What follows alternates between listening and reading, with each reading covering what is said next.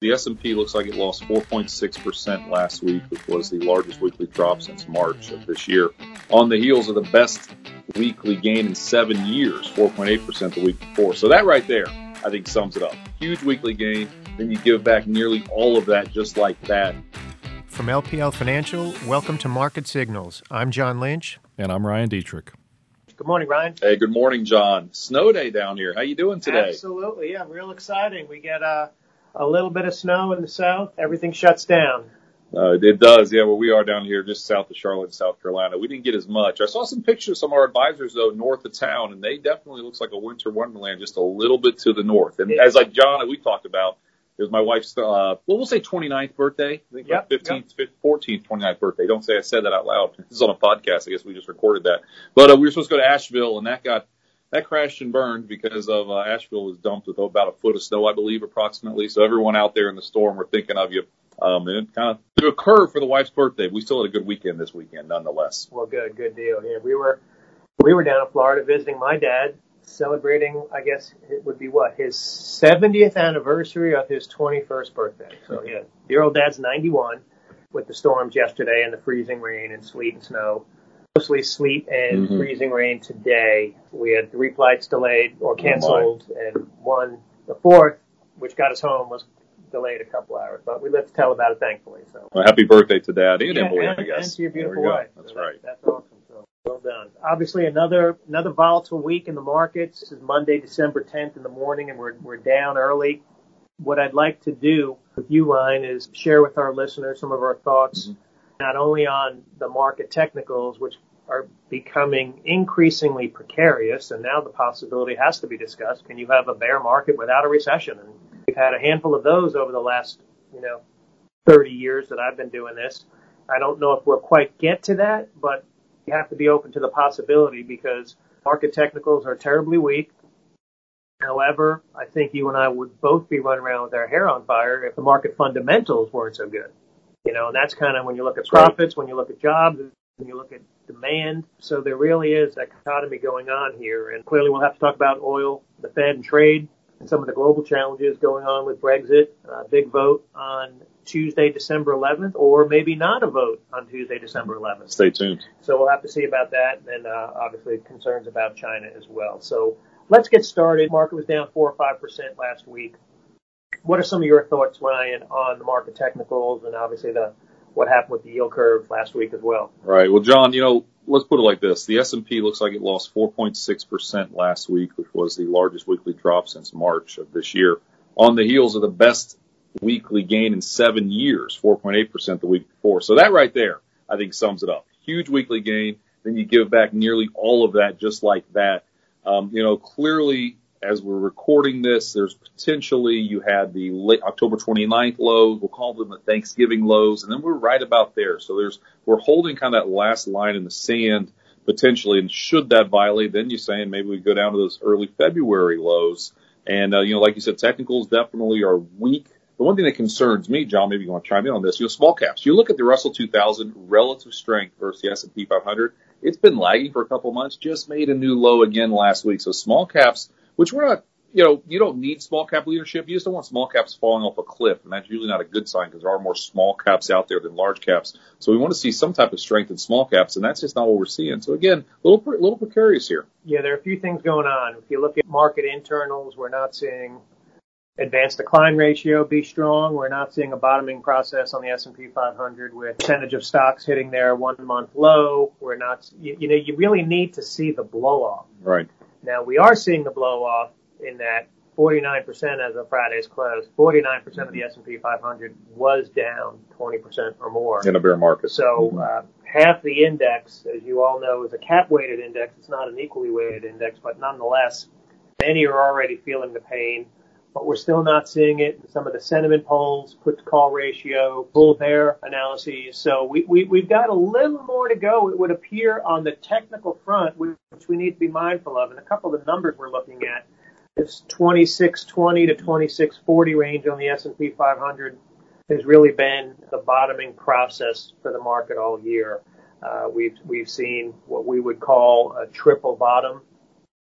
To the degree we're able to hold that in the close, mm-hmm. triple bottom would be the third time we're trying to close above the 2620 level, which could prove precarious by the mm-hmm. time right. our listeners hear this. But nonetheless, triple bottoms tend to more often than not offer support for the markets? No, that's right, John. They do. And, you know, something else to think about here. Last Thursday, the S&P was down 2.9% at its lows and finished virtually flat. You know, I was playing with some numbers. You got to go back to May 2010, the last time we saw that. NASDAQ was down over 2%, finished higher.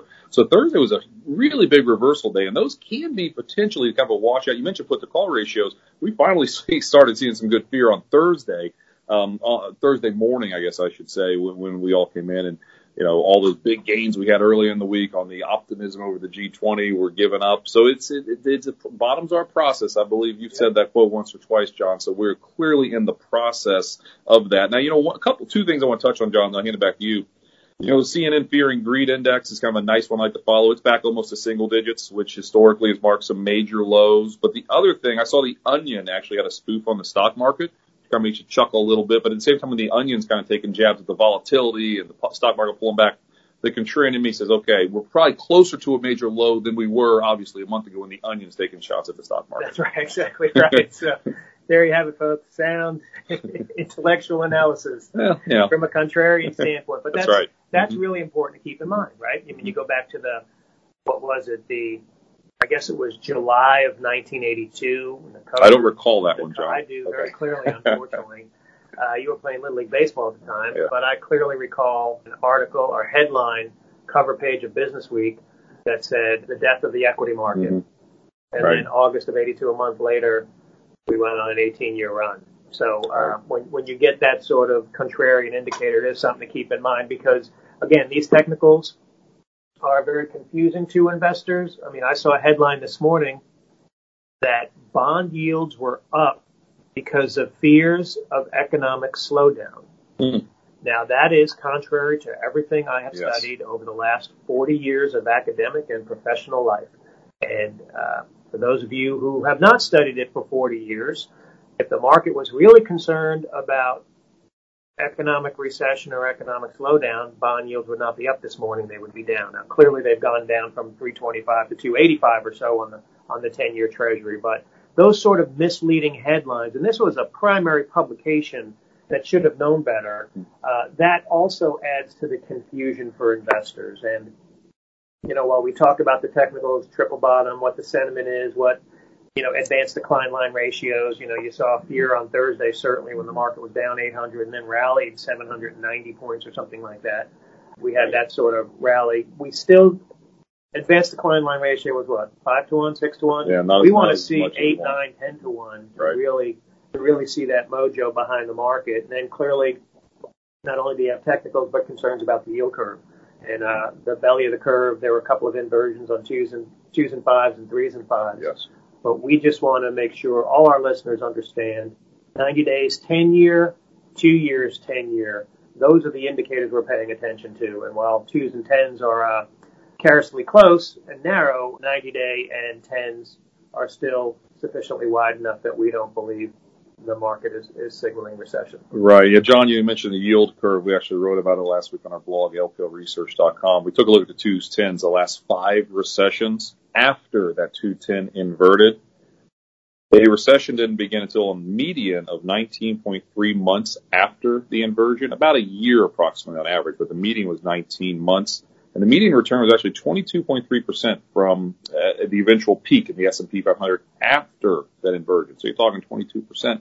That's, you know, it's, it's, yes, you're getting late in the game. We understand that. But sometimes these things can go for a couple of years with an inverted yield curve and you continue to see gains. And that's what history has told us. The media, which we work closely with, got a lot of good friends in that industry. You mentioned the word yield curve or President Trump or trades with the trade war. Those things get the clicks. So they're going to keep talking about it and it mm-hmm. worries people. But when you get down into it a little bit, the yield curve is a concern, but near term it says, hey, we've got time to change our portfolios and get the way we want it to be. There's still could be some gains here. Exactly, and you know we've seen that clearly with the 20% cumulative mm-hmm. return on average, and perhaps the only thing we're allowed to guarantee is that 20% has never been a straight line.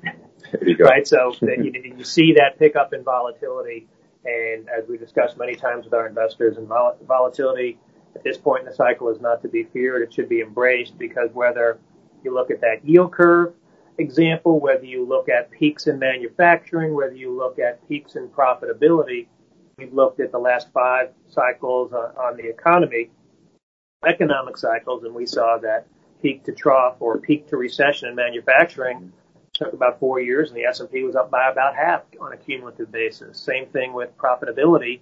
Had a peak in profits. We looked at 10 cycles, and we found that uh, it took about four years peak to recession, and over that period, you also saw a similar move in the S&P 500. So that opportunity, I know it's it's painful when you have breaking news six times an hour, but it really should be viewed as an opportunity uh, to rebalance portfolios back toward targeted loca- allocations because the fundamentals look strong. Now we've talked about market technicals, which are price and volume and charting yes. patterns. We talked about the yield curve.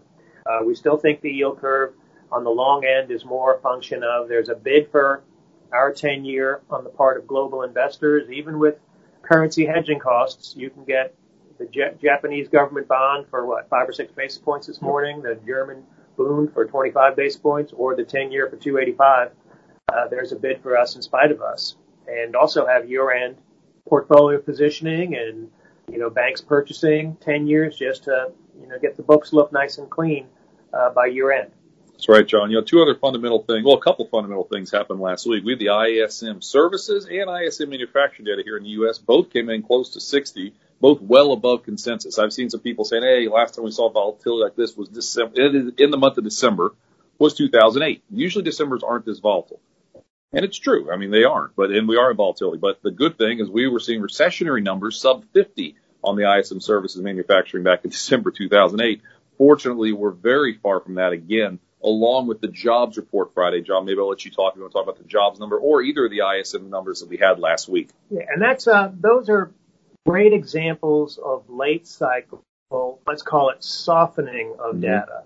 If you have an ISM print in services or manufacturing in the high 50s or the high or low 60s, that is a very, very healthy report. Right. Uh, when you see the jobs report that Ryan just highlighted, uh, we created 150,000, 155,000 jobs mm-hmm. last month.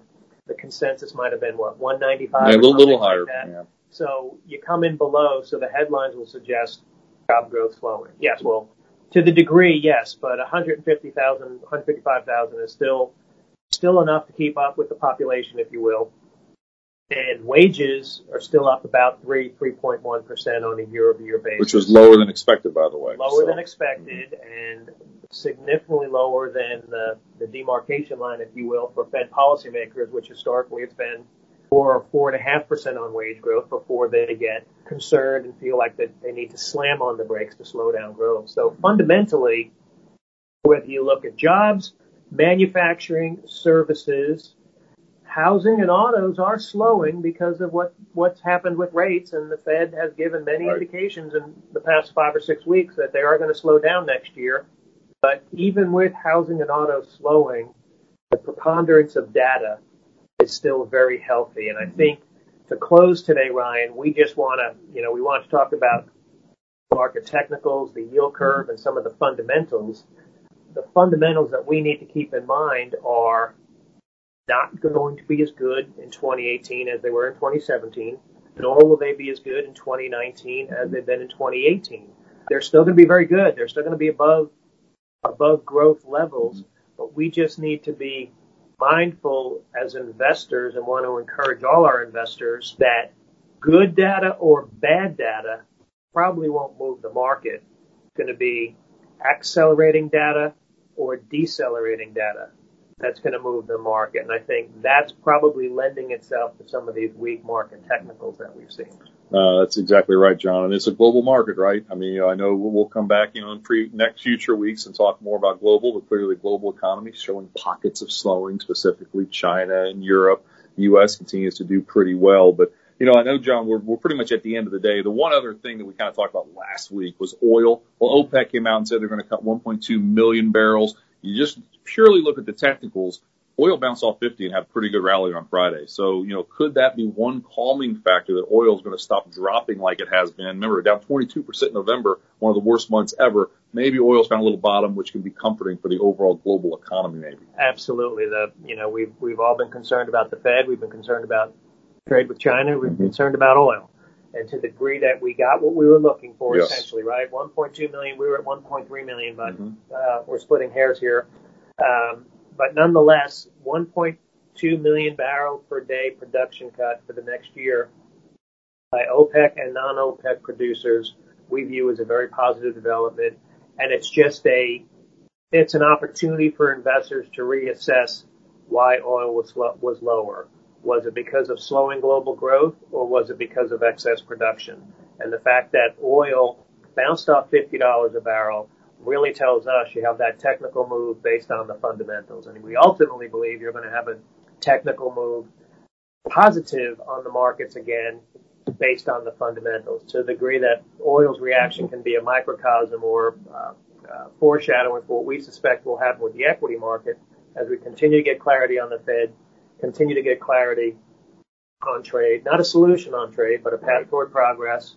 And to the degree that we've seen uh, progress on the oil markets, we think that should that should bode favorably for investors, in spite of the near-term technical weakness. Right.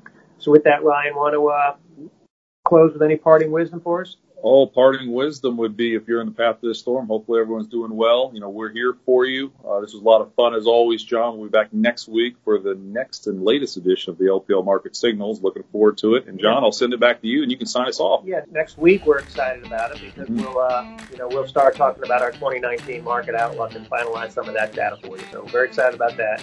Wish everyone a very happy and safe week, and we'll look forward to talking to you next week on the next edition of LPL Market Signals podcast. Have a great week, everyone. Well, that's it for this episode. Join us next week when we'll continue to analyze and discuss market signals. Stay connected by following us on Twitter at LPL or at LPL Research. Please subscribe wherever you get your podcasts. LPL Market Signals is presented and produced by LPL Financial. I'm John Lynch. And I'm Ryan Detrick. The opinions voiced in this podcast are for general information only and are not intended to provide or to construed as providing specific investment advice or recommendations for any individual security. Any economic forecast set forth in this podcast may not develop as predicted, and there can be no guarantee the strategies promoted will be successful. All performance reference is historical and is no guarantee of future results. Investing involves risks, including potential loss of principal. No investment strategy or risk management technique can guarantee return or eliminate risk in all market environments. All information referenced in the podcast is believed to be from reliable sources. However, we make no representation as to its completeness or accuracy. This research material was prepared by LPL Financial, LLC, securities and advisory services offered through LPL Financial, a registered investment advisor, member FINRA, and SIPC. To the extent you are receiving investment advice from a separately registered independent investment advisor, please note that LPL Financial is not an affiliate of and makes no representation with respect to such entity. The investment products sold through LPL Financial are not insured deposits and are not FDIC NCUA insured. These products are not bank credit union obligations and are not endorsed, recommended, or guaranteed by any bank, credit union, or any government agency. The value of this investment may fluctuate.